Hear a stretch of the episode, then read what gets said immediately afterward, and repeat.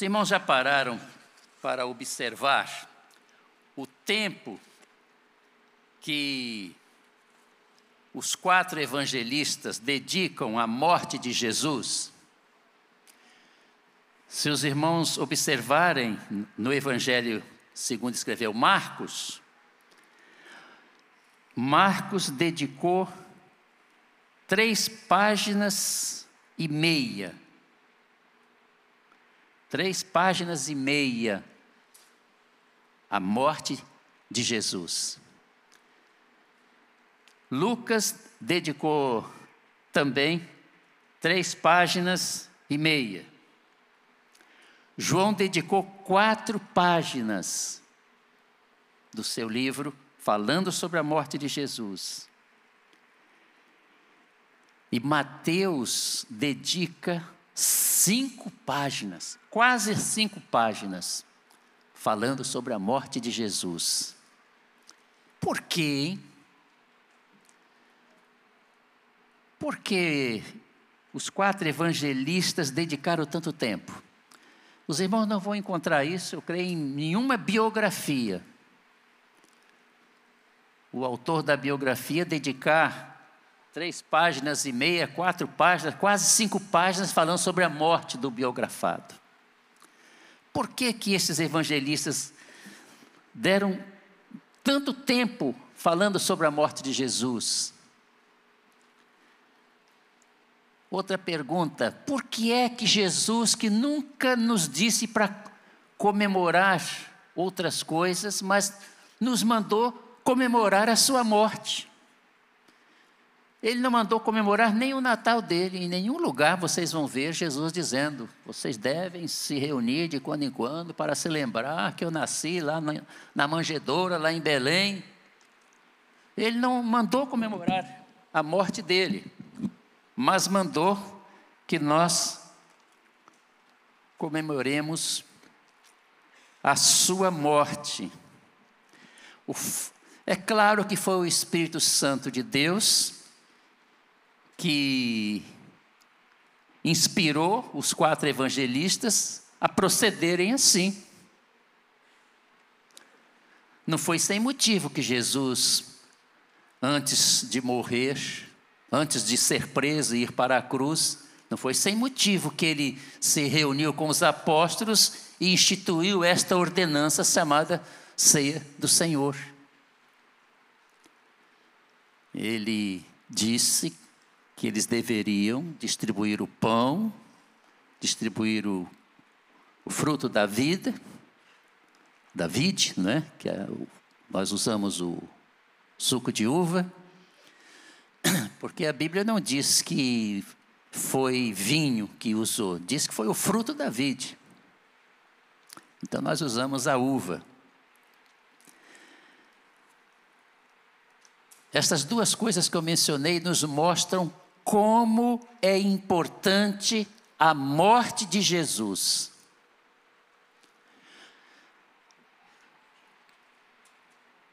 Por isto, eu quero falar nesta manhã sobre este tema. Todos deveriam meditar sobre a morte do Senhor. Faltou eu acrescentar diariamente.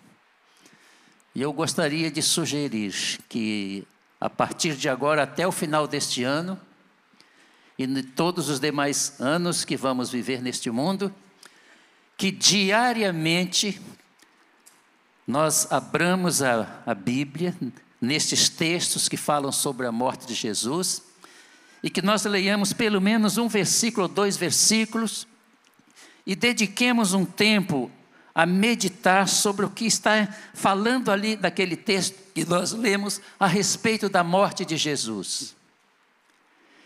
Eu gostaria muito que todos nós fizéssemos isto a partir de hoje, diariamente. Alguém disse que se nós vivêssemos o tempo todo olhando para o céu, dizendo muito obrigado, Jesus, pelo que o Senhor fez por mim, ainda seria pouco.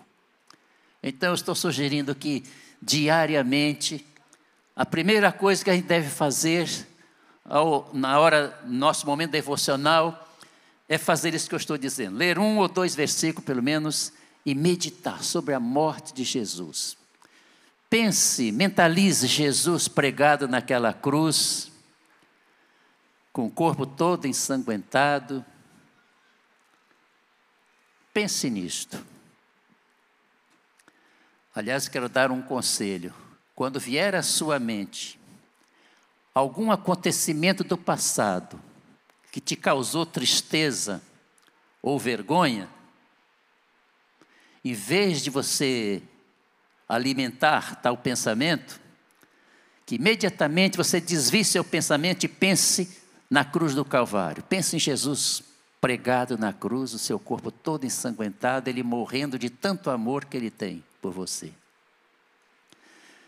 Porque ficar pensando nas coisas ruins do passado, isso não é bom para nós, não. Isso pode causar depressão. O profeta Isaías, no capítulo 26, versículo, versículo 3, ele diz assim: ele se dirige ao Senhor e diz assim: Tu conservarás, tu conservarás em paz aquele cuja mente está firme em ti. Deus conserva em paz aqueles que têm a mente firme nele. Se nós concentramos a nossa mente nos acontecimentos tristes do passado, a nossa paz vai embora. Imagine eu pensar agora no meu irmão, que está com 88 anos, é pastor também, pastor Osias, Osias Valandro, está num CTI, ele teve infarto, o sangue foi para o cérebro, fez uma cirurgia esta semana e está lá no CTI. Eu tô, tenho pedido a Deus que o livre de, de dor e de mal-estar. E eu peço aos irmãos que façam agora uma oração flecha, aquela oração rápida ao Senhor. Senhor, cura o pastor Osias, que está naquele CTI. Se eu começar a pensar na minha mãe, no meu pai, e eu era tão apegado a eles,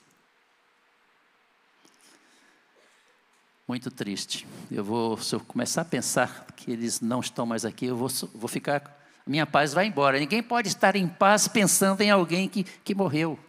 Mas o diabo é tão atrevido que diz: que falta de amor, você tem que pensar em quem se foi, sim, no seu pai, na sua mãe, no seu filho, na sua filha. O diabo quer que a gente se dane, né? ele quer tirar a nossa paz. Então vamos fazer com, lembrar o que Isaías diz no capítulo 26, versículo 3. Tu, Senhor, conservarás em paz aquele cuja mente está firme em ti. Vamos firmar nossa mente no Senhor. Vamos pensar em Jesus pregado na cruz, morrendo de amor por nós. Eu gostaria que todas as pessoas do mundo, não apenas os membros desta igreja que comparecem aos cultos de hoje, mas que todas as pessoas do mundo, diariamente, meditassem sobre a morte do Senhor Jesus. Talvez você pergunte, mas por quê? O que aconteceria? Por que, Josué, você deseja que todo mundo medite sobre a morte de Jesus? O que vai acontecer se, isto, se toda a humanidade tomar esta decisão hoje, de meditar diariamente na morte de Jesus? A resposta para esta pergunta está em Lucas, capítulo 23, versículos 33 a 47. Lucas 23, versículos 33 a 47. Vou sair daqui da frente para que todos possam ler e nós vamos fazer a leitura juntos. Vamos ficar em pé e vamos fazer essa leitura juntos? Vamos ler pensando, não vamos desviar a nossa atenção para outra coisa. Vamos ler pensando do texto. Vamos ler juntos. Quando chegaram ao lugar chamado Caveira, ali o crucificaram com os criminosos, um à sua direita e o outro à esquerda. Jesus disse: Pai, perdoa-lhes, pois não sabem o que estão fazendo. Então eles dividiram as roupas dele, tirando sortes. O povo ficou observando e as autoridades o ridicularizavam. Salvou os outros, diziam. Salve-se a si mesmo, se é o Cristo de Deus. O povo, os soldados aproximando-se também, zombavam dele, oferecendo-lhe vinagre. Diziam: Se você é o rei dos judeus, salve-se a si mesmo. Havia uma inscrição acima dele que dizia: Este é o rei dos judeus. Um dos criminosos que ali estavam, dependurados, lançava-lhe insultos: Você não é o Cristo? Salve-se a si mesmo e a nós. Mas os, o outro criminoso o repreendeu, dizendo: Você não teme a Deus, nem estando sob a mesma sentença? Nós estamos sendo punidos com justiça, porque estamos recebendo o que os nossos atos merecem. Mas este homem não cometeu nenhum. Então ele disse: Jesus, lembra-te de mim quando entrares no teu reino. Jesus lhe respondeu: Eu garanto, hoje você estará comigo no paraíso. Já era quase meio-dia e trevas cobriram toda a terra até as três horas da tarde. O sol deixara de brilhar e o véu do santuário rasgou-se ao meio.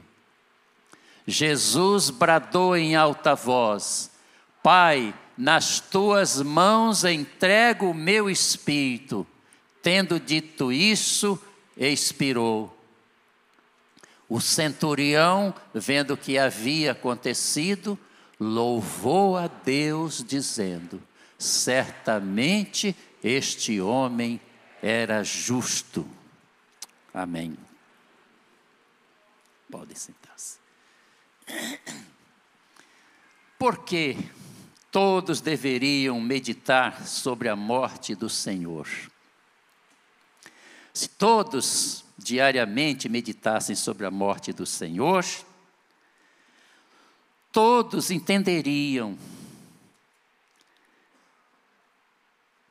que o sofrimento de Jesus foi incomparável. A morte de Jesus foi incomparável.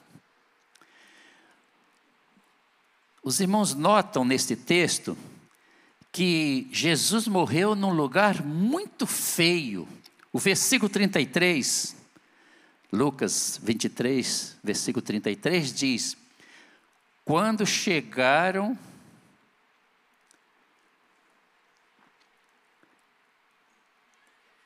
Quando chegaram ao lugar chamado Calvário, ali o crucificaram, bem como aos malfeitores. Quando chegaram ao lugar chamado Calvário, sabe qual é o significado desta palavra Calvário? Caveira. Uns acham que é porque ali era um lugar de execução de criminosos. Então ali era vista, eram vistas caveiras por todo lado. Outros acham que é porque aquele lugar que até hoje é, é considerado como o Calvário, onde Jesus foi crucificado, que tem, a gente olha e vê realmente uma caveira, parece uma caveira mesmo, então acho que é por causa disso. É um lugar que nós não escolheríamos, nós não queremos morrer em lugar nenhum, mas ninguém escolheria morrer num lugar feio, como era aquele lugar. Mas não somente isto, Jesus morreu entre malfeitores. Olha o que diz este texto, o 32 e o 33. E também eram levados outros dois, que eram malfeitores, para serem executados com ele. Quando chegaram ao lugar chamado Calvário, ali o crucificaram, bem como aos malfeitores, um à direita, outro à esquerda. Nenhum de nós quer morrer. E quem diz que quer morrer, se olhar direito, ele não está falando a verdade, não. Naquele folhetim que eu escrevi, o lenhador queria morrer. Eu conto do homem que ele era lenhador, tirava lenha na mata e fazia aquele feixe, ia vender. E um dia ele já estava muito velhinho, cortou a lenha, fez aquele feixe, aí foi colocar nas costas, não conseguiu. Aí ele disse: Puxa, estou tão velhinho, nem consigo mais carregar a minha lenha. Não sei por que, que eu devo continuar vendo. Eu quero é morrer, sabe? Morte, vem me buscar. E a morte, que chega sem ser chamada, imagine quando ela é chamada. Né? Ela apareceu, aí quando ele viu a morte, ele disse: Eu te chamei, mas foi para ajudar a colocar a lenha nas costas. Nós não queremos morrer, e muito menos morrer entre malfeitores. É muito diferente morrer entre pessoas boas, entre os nossos queridos familiares, morrer perante gente ruim. Ele morreu entre malfeitores. Havia malfeitores ao lado dele, ele estava no meio dos dois, e na frente dele só tinha malfeitores ali, só gente ruim. Mas pior ainda, ele morreu, a morte de Jesus foi terrível, muito ter, terrível, porque ele morreu sendo zombado. Sendo zombado é o que nós vemos no versículo é, 35, nós vemos que ele foi zombado pelas autoridades. O versículo 35 diz: O povo estava ali e a tudo observava. Também as autoridades zombavam e diziam: Salvou os outros, a si mesmo se salve. Se é de fato o Cristo de Deus, o escolhido, as autoridades zombando de, de Jesus. Mas não somente as autoridades, o texto diz que os soldados, aqueles que estavam ali para garantir a ordem, eles também zombando de Jesus. É o que nós vemos no versículo 36. Igualmente os soldados o escarneciam e, aproximando-se, trouxeram-lhe vinagre, dizendo: Se tu és o rei dos judeus, salva-te a ti mesmo. E até mesmo um dos, um dos ladrões. Aliás, no início, os dois ladrões também blasfemaram de Jesus. No início, aqui diz que um dos, um dos malfeitores, versículo 39, um dos malfeitores crucificado blasfemava contra, contra Jesus, dizendo: Não és tu o Cristo, salva-te a ti mesmo e a nós. Há uma, outro, o outro evangelista diz que os malfeitores zombaram de Jesus. Mas houve um momento em que um deles, não sei se foi o da direita ou da esquerda, parou, se arrependeu Entendeu? E aqui diz que um dos malfeitores, esse continuou, naturalmente, zombando de Jesus. Mas não foi só isso que aconteceu. Eu digo que a morte de Jesus foi terrível, porque ele morreu crucificado. É o que diz o versículo 33. Quando chegar ao lugar chamado Calvário, ali o crucificaram não queremos morrer, e muito menos morrer crucificados. Não há maneira mais terrível de morrer do que esta: ser crucificado. Uma vez, Júlio César, político e militar romano, ele quis presenciar uma cena de crucificação e ele não resistiu continuar olhando, porque era muito problema, muito sofrimento. Era até costume, segundo alguns comentaristas, cortar a língua dos crucificados, porque naquele desespero, naquela dor horrível que sofriam, diziam palavras terríveis, palavras terríveis contra os torturadores. Mas não sabemos por que não cortaram a língua de Jesus, não cortaram a língua dos dois ladrões. Então, todos os três falaram. Jesus falou sete vezes enquanto estava na cruz. Jesus ficou, morreu crucificado, ficou seis horas preso àquela cruz antes de morrer.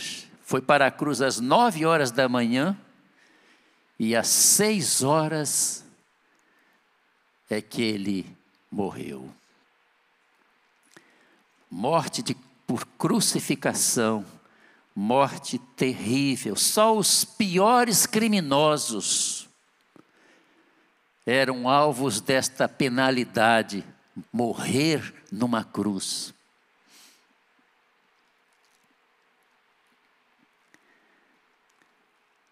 Quando nós pensamos sobre a morte de Jesus, no quanto ele sofreu,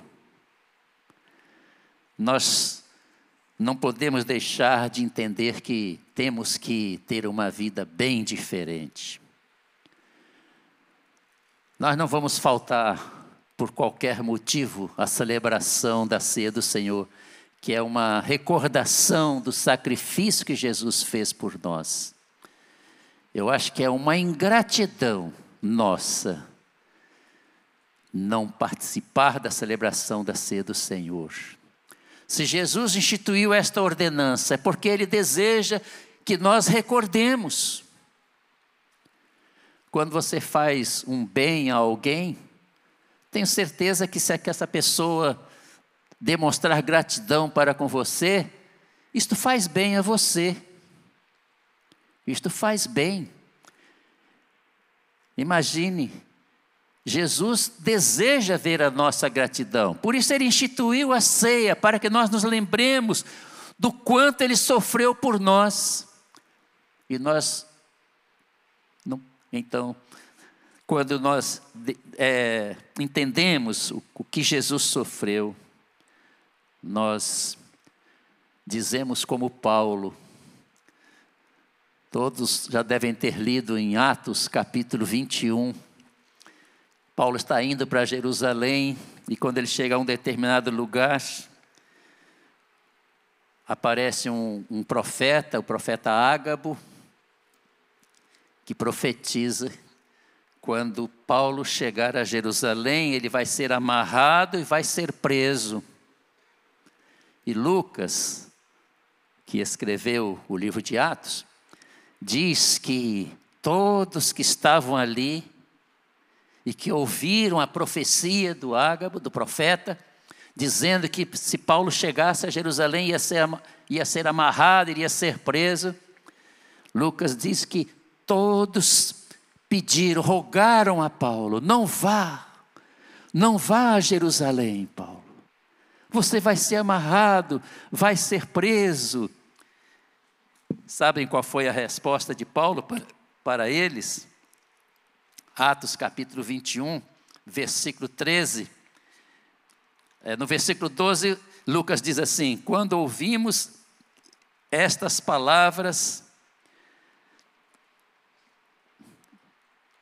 é, o versículo 11 diz, né, o profeta dizendo, o profeta tomando o cinto de Paulo, ligando com ele seus próprios pés e mãos, declarou: isto diz o Espírito Santo: assim os judeus em Jerusalém farão ao dono deste cinto. Quer dizer, vai ser amarrado, né? vai ser preso. E o entregarão nas mãos dos gentios. Aí Lucas diz assim, no versículo 12: 21, 12 de Atos. Quando ouvimos estas palavras, tanto nós como os daquele lugar, rogamos a Paulo que não subisse a Jerusalém.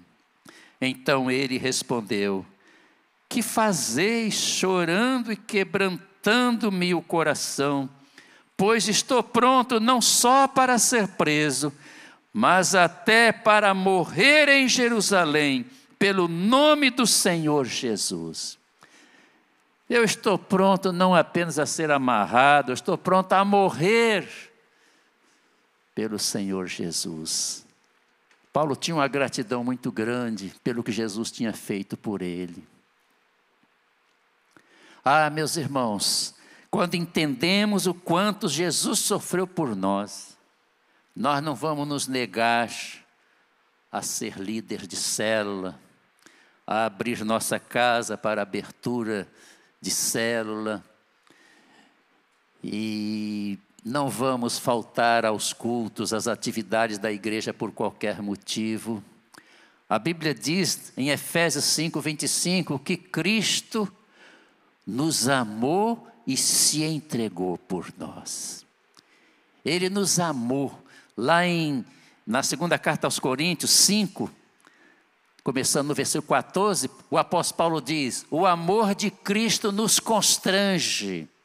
Ele morreu por todos, para que os que vivem não vivam mais para si mesmos, mas para aquele que por eles morreu e ressuscitou.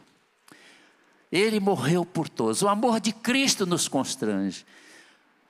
Ah, está faltando esse constrangimento em muitos que, que, que se declaram povo de Deus em nossos dias. Por qualquer motivo, falta a casa de Deus, não participa, não promove o crescimento. Jesus veio e morreu na cruz para que o reino de Deus seja grande, muitos sejam salvos, mas muitos não querem fazer o menor sacrifício em benefício desta obra extraordinária. Deus deu o filho dele, Jesus deu a vida dele, mas nós não queremos dar nosso tempo para a obra de Deus. Vamos nos lembrar diariamente sobre a morte de Jesus e nossa dedicação à sua obra há de ser muito maior de agora para o futuro. Mas quero dizer também que se todos meditassem sobre a morte do Senhor diariamente, todos entenderiam que Jesus ama a todos os pecadores. Não há ninguém a quem Jesus não ama. Ninguém pode fazer uma coisa tão terrível a ponto de não ser digno do amor de Jesus. Estas pessoas que estavam diante de Jesus tinham feito, tinham sido muito más para Jesus, muito más mesmo. E nós vemos o quanto é, essas pessoas foram más. Vejam no versículo, começando no versículo 17, Lucas 23, 17. E era necessário a, a Pilatos, era forçoso a Pilatos, soltar um detento por ocasião da festa da Páscoa. Toda a multidão, porém, gritava: Fora com este! Dizer, fora com Jesus! Solta-nos Barrabás! a multidão ali frente. Barrabás estava no cárcere por causa de uma sedição na cidade e também por homicídio. Ele tinha matado. Mas o povo disse para soltar este homem e crucificar a Jesus. Desejando Pilatos soltar a Jesus, insistiu ainda, Jesus insistiu com eles. Mas eles, porém, mais gritavam: crucifica-o, crucifica-o. Então, pela terceira vez, lhes perguntou: que, que mal fez este? De fato, nada achei contra ele para condená-lo à morte. portanto, depois de castigar, soltá-lo-ei. Ué, castigar por quê? Se ele não via nada, via que Jesus era inocente. Por que castigar? Mas ele falou: Eu vou castigá-lo e, e, vou soltá-lo. Eles, mas eles instavam com grande grito, versículo 23, pedindo que fosse crucificado. E o seu clamor prevaleceu. Então Pilatos decidiu atender-lhes o pedido.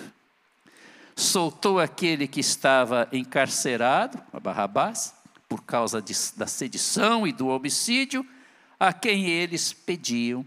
E quanto a Jesus, entregou-o à vontade deles.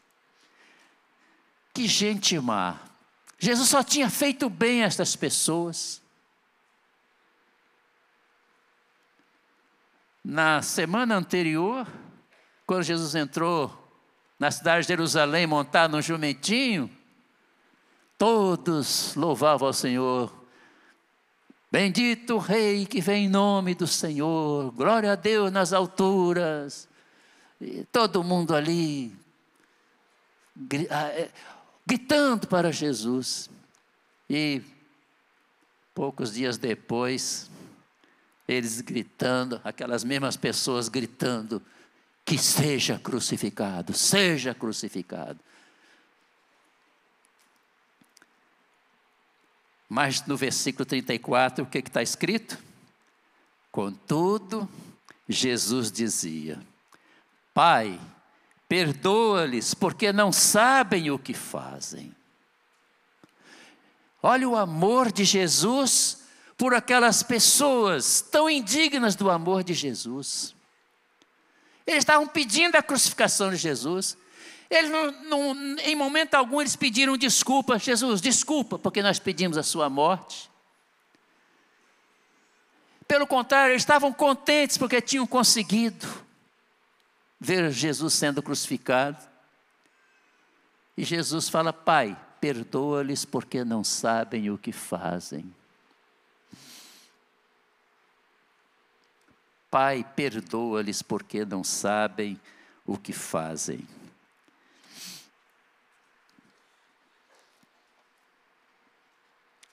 Jesus ama a cada pecador, ama to, a, aos piores pecadores, Jesus ama, como se eles nunca tivessem pecado. Jesus nos ama como se nós nunca tivéssemos pecado. Ele nos ama com todo o seu amor. Deus amou o mundo de tal maneira, foi a maneira de João se expressar em relação ao amor de Deus por nós. E o Filho de Deus, quando veio, nos amou de tal maneira que se submeteu a, a tremendo sofrimento, conforme nós já vimos até aqui. Ele nos ama, Ele ama qualquer pecador. Ele clamou pela salvação, pelo perdão daquelas pessoas.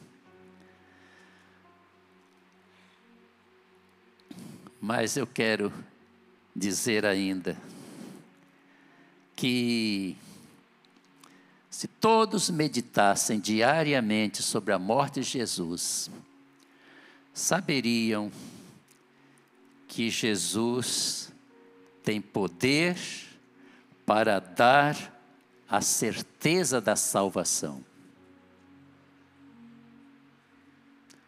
Vou repetir.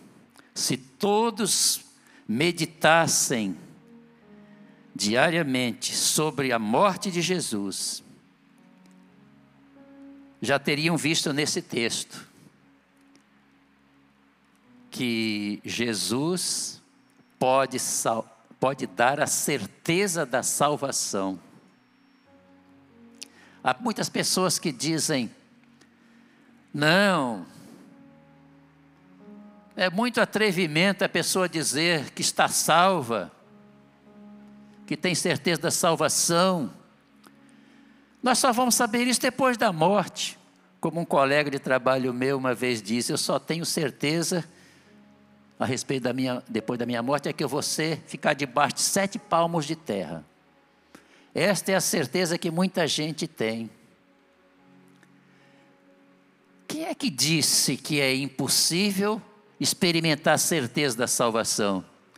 Na primeira carta de João, capítulo 5, versículo 13, Deus diz através do apóstolo, através do apóstolo João, Deus nos diz através daquele apóstolo, que saibais que tendes a vida eterna. Deus jamais diria isto, que saibais que tendes a vida eterna, se fosse impossível nós sabermos que temos a vida eterna.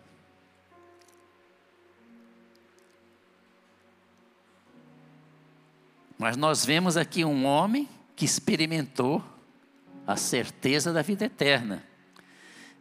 Nós vemos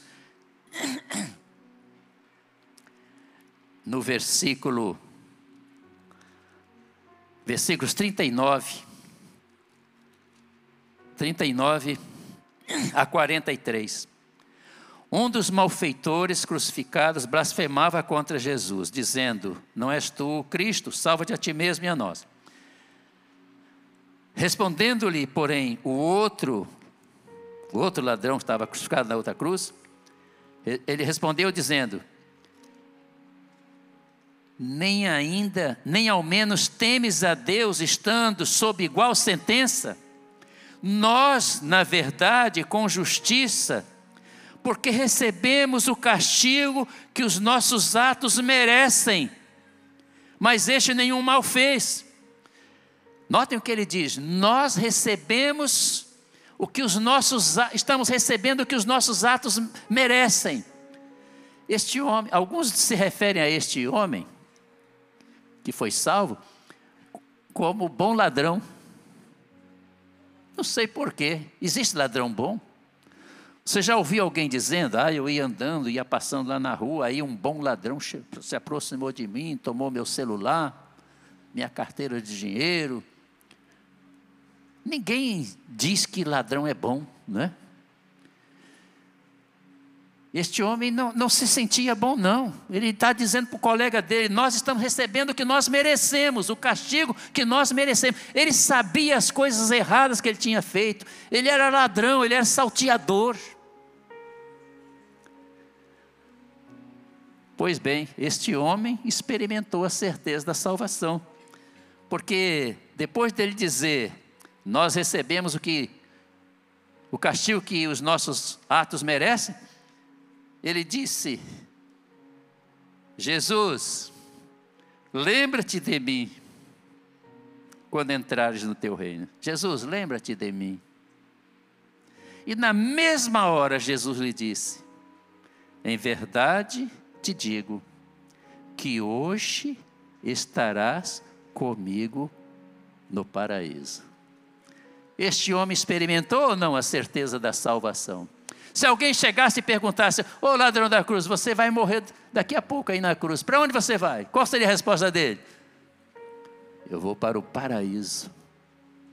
Como é que você diz isso? É, Jesus falou que hoje eu estarei com ele no paraíso. Ora, se aquele homem, sendo tão mau, pôde experimentar esta certeza, porque Jesus nos negaria esta bênção a nós também?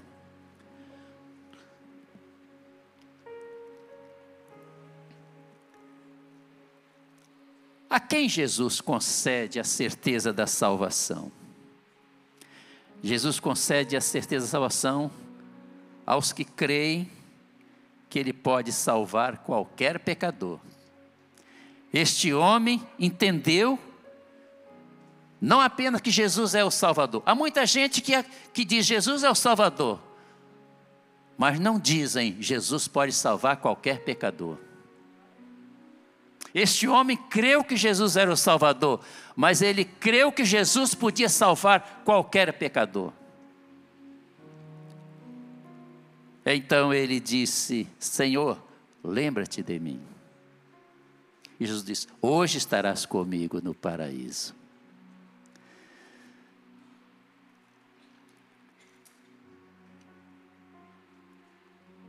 Não importa quantos pecados você já praticou, nem os tipos de pecado que você já praticou. Jesus, você pode experimentar antes de sair daqui, hoje, a certeza absoluta da sua salvação.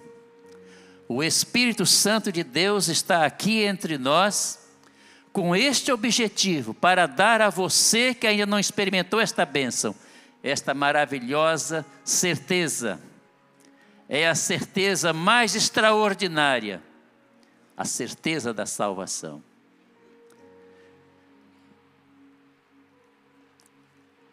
Recebe esta bênção, a certeza da salvação,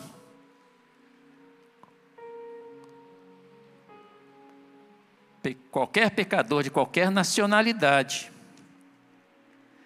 Pedro e João eram judeus, foram salvos. Em Atos capítulo 8, nós vemos um etíope sendo salvo depois de ouvir a pregação do evangelista Filipe.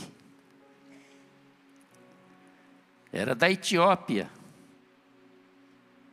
Se você sair por este mundo pregando o Evangelho, você vai ver que em cada país onde você pregar, vai haver pessoas experimentando a certeza da salvação. Não importa a nacionalidade, não importa também a condição econômica. Por exemplo, Zaqueu era muito rico, está escrito em Lucas capítulo 19. Muito rico. Ele experimentou a certeza da salvação. A Bíblia diz que um dia Jesus ia passando em Jericó, Isaqueu, que era baixinho, era um homem baixinho, era um homem muito bem sucedido, profissionalmente, materialmente, mas ele era um homem baixinho. E ele quis ver Jesus, e quando chegou onde Jesus estava, que decepção, não conseguia ver Jesus, ele baixinho, aquela multidão diante de Jesus. E apesar dele ser um homem rico, um homem de certa idade já, ele fez, agiu como se fosse uma criança. Ele pensou: Jesus deve passar debaixo daquela árvore. Eu vou correr, vou subir naquela árvore, vou ficar olhando para baixo até ele passar, vou vê-lo de pertinho. E assim ele fez, correu, subiu naquela árvore e ficou lá olhando para baixo. E não é que Jesus realmente passou debaixo daquela árvore? E ele deve ter pensado: puxa vida, ele está passando debaixo da árvore. Mas Jesus não parou nisso, não. Jesus parou. Ele deve ter pensado: Jesus passou e parou aqui debaixo da árvore. E olha, aconteceu outra coisa. Jesus olhou para ele. E não somente isso, Jesus o chamou pelo nome: Zaqueu, desce depressa, porque hoje me convém pousar em tua casa. E a Bíblia diz que Zaqueu desceu depressa e recebeu Jesus na casa dele. E depois de ouvir as palavras maravilhosas que Jesus lhe disse, a Bíblia diz que ele disse: Senhor, se eu roubei a alguém, eu quero devolver muito mais do que eu roubei. E outra coisa, eu quero dar a metade dos meus bens para os pobres. Ali estava então um homem convertido. E Jesus declarou, a Bíblia diz que Jesus declarou: Hoje veio a salvação a esta casa. Jesus não disse, talvez algum dia a salvação chegará. Não, hoje veio a salvação a esta casa. A salvação veio sobre mim, a salvação veio sobre você que já entregou a sua vida a Jesus. A salvação é algo que já aconteceu no passado. E Jesus não oferece um tipo de salvação temporária. Jesus só oferece um tipo de salvação para as suas ovelhas, que é salvação eterna, é vida eterna. Em João capítulo 10, 27 em diante, Jesus diz: As minhas ovelhas ouvem a minha voz, eu conheço-as, elas me seguem e dou-lhes a vida eterna, e nunca hão de perecer, e ninguém as arrebatará da minha mão. Vida eterna.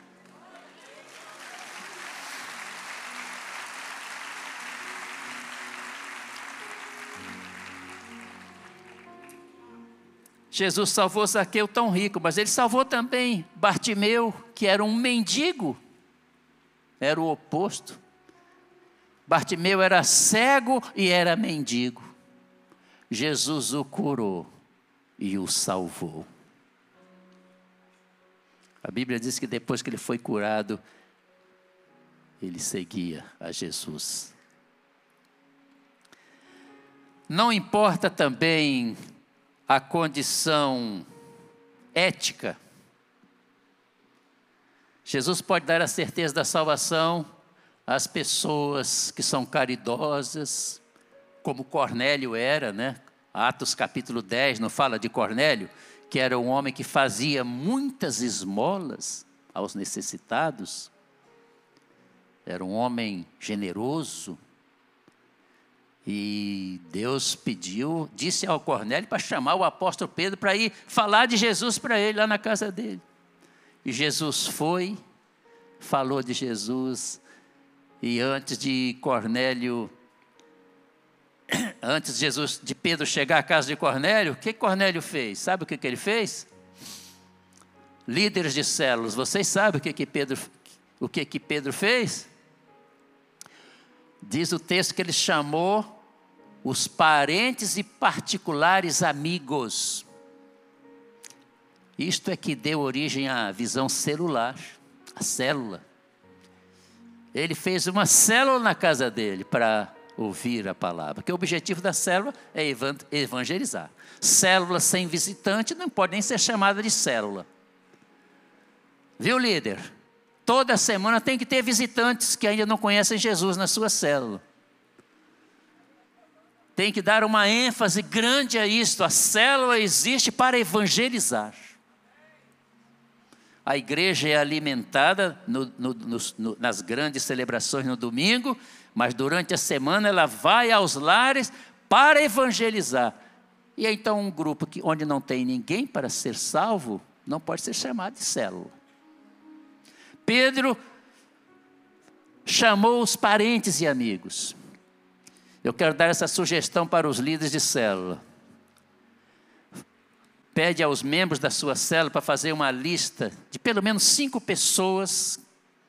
Faça uma, célula, faça uma lista de pessoas bem achegadas a você. Pode ser parente, pode ser amigo, pode ser colega de escola, de faculdade, pode ser um vizinho muito achegado. Então, vamos ter dez membros na célula. Os dez, cada um faz uma lista de cinco pessoas. Entregam para o líder.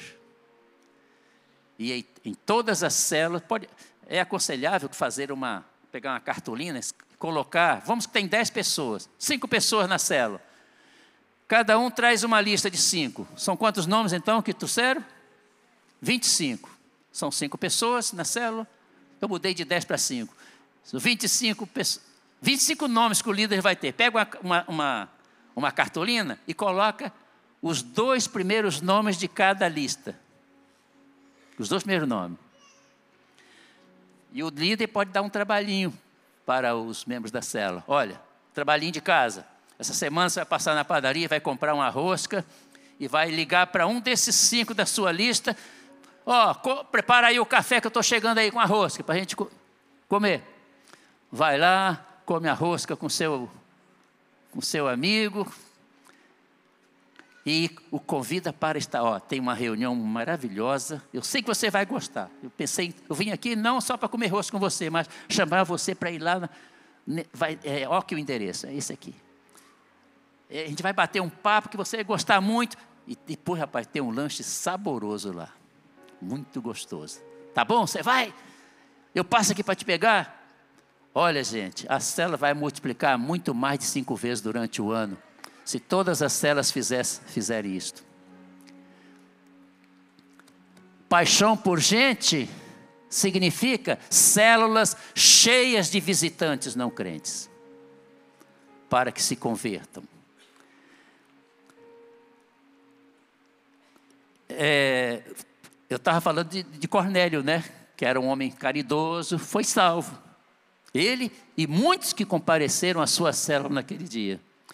Mas também salvou esse ladrão da cruz, que era o contrário. ele não era generoso com as pessoas, pelo contrário, ele tomava o que as pessoas tinham, ele era salteador, assaltante. E nós vemos aqui que este homem experimentou a certeza da salvação. Mas também experimenta a certeza da salvação aos que creem que Jesus salva mesmo aqueles que só se interessam pela salvação quando está se aproximando da morte. Eu ouvi, tomei conhecimento de um pastor que foi pregar para um homem que estava com a doença incurável, já em fase terminal, e falou do céu, falou do inferno, falou do céu, mostrou que Jesus era o caminho. E aquele homem disse: Ah, pastor, eu seria muita cara de pau se eu agora dissesse para você que eu vou me interessar pela salvação da minha alma. Acho que Jesus nem olharia para mim. Eu seria muito cara de pau, porque eu nunca liguei para Jesus. A minha vida toda vivi em função dos prazeres do mundo. Nunca me interessei por coisas espirituais, por oração, por Bíblia, por igreja. Eu vivi fazendo a vontade da minha mente, dos meus olhos, da minha boca, da minha carne. E agora eu dizer para esse Senhor, eu quero ir para o céu. Deve ser muito cara de pau, pastor. E o pastor mencionou este homem. Rapaz, olha o que aconteceu com este homem. Esse homem era salteador, rapaz. O que, que esse cara fez? O pastor falou também de Paulo.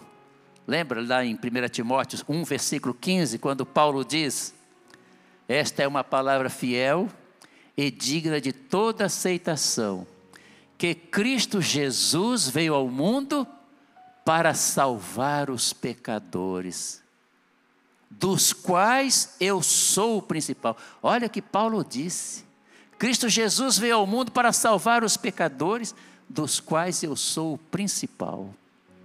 Paulo se considerava o principal dos pecadores, porque antes dele se converter, ele achava que o lugar de todo cristão era na cadeia ou no cemitério. Aliás, quando ele se converteu, ele estava indo em direção a Damasco para pegar os cristãos de lá e prendê-los.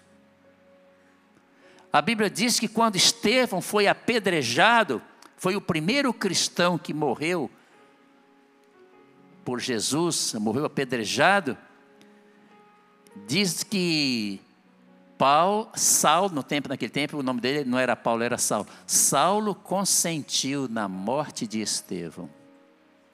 Paulo achou que fizeram uma coisa muito linda, apedrejar aquele homem.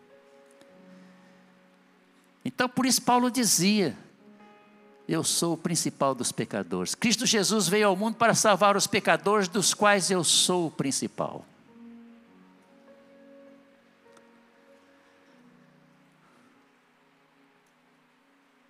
Não importa se você nunca se interessou pela sua salvação. Se você agora mesmo fizer o que este homem fez, ele reconheceu que era um pecador e disse: Eu estou recebendo aqui na cruz o que eu mereço. Mas não somente isso, ele creu que Jesus salva os pecadores. Ele creu que Jesus pode dar a certeza da salvação a qualquer pecador. Por isso ele diz: Senhor, lembra-te de mim. E na mesma hora, eu imagino com que satisfação, apesar de estar sentindo tantas dores ali naquela cruz, com seu corpo ensanguentado, Jesus disse: Hoje estarás comigo no paraíso. Se Jesus, naquele momento de tanto sofrimento, deu atenção àquele homem e o salvou, como é que ele vai dar atenção a você agora, se você demonstrar interesse em experimentar esta grande salvação, que custou tão caro para ele, mas é de graça para nós? Você quer agora mesmo se dirigir ao Senhor, pedindo a Ele para habitar em sua vida, para dirigir a sua vida? Curva a sua cabeça. Você que já tem Jesus no seu coração, já pode dizer: Cristo vive em mim. Louve ao Senhor neste momento por esta bênção. Diga: Muito obrigado, Jesus, porque o Senhor deixou a glória dos céus, onde o Senhor era adorado pelos anjos, glorificado pelos anjos, e veio aqui para passar fome, passar sede, para ser cuspido, para ser esbofeteado, para ser zombado, para ser crucificado, para que eu pudesse ser salvo, Jesus. Muito obrigado, Jesus. E você que ainda não fez esta decisão, de convidar Jesus a entrar na sua vida, faça isto agora. Quero pedir que iluminem o, santo, o, o santuário. E quero pedir, e quero, eu vou fazer uma oração. E quero pedir que você, que quer tomar esta decisão agora, quer mudar a sua vida agora, quer deixar de você mesmo dirigir a sua vida, você quer que Jesus seja o Senhor da sua vida a partir de agora. Então, faça sua esta oração que eu vou fazer agora. Então, me acompanhe nesta oração, assim com a sua, como você está, com a sua cabeça baixa, com seus olhos fechados, com a sinceridade que for possível a você. Pode ser em silêncio, só no seu coração. Diga assim. Muito obrigado, Senhor Jesus, pela tua palavra que acabo de ouvir. Eu estou entendendo, Senhor, que o Senhor sofreu muito. A salvação é de graça para mim, mas custou muito cara para o Senhor. O Senhor deu a vida para que eu seja salvo. Senhor, perdoa todos os pecados que eu já pratiquei desde o início da minha vida até agora. Retira de mim agora o sentimento de culpa. Dá-me agora a certeza de que todos os pecados que pratiquei já foram perdoados pelo Senhor. Que o sangue que o Senhor derramou na cruz agora lave a minha alma, me purifique de todo pecado. Quero começar agora uma nova vida. Senhor, não quero que o Senhor fique lá de fora do meu coração. Quero que o Senhor esteja no meu coração, na minha vida. A partir de agora, eu quero sempre dizer, como o apóstolo Paulo disse: Vivo não mais eu, mas Cristo vive em mim. Senhor Jesus, quero que o Senhor esteja ocupando o trono da minha vida.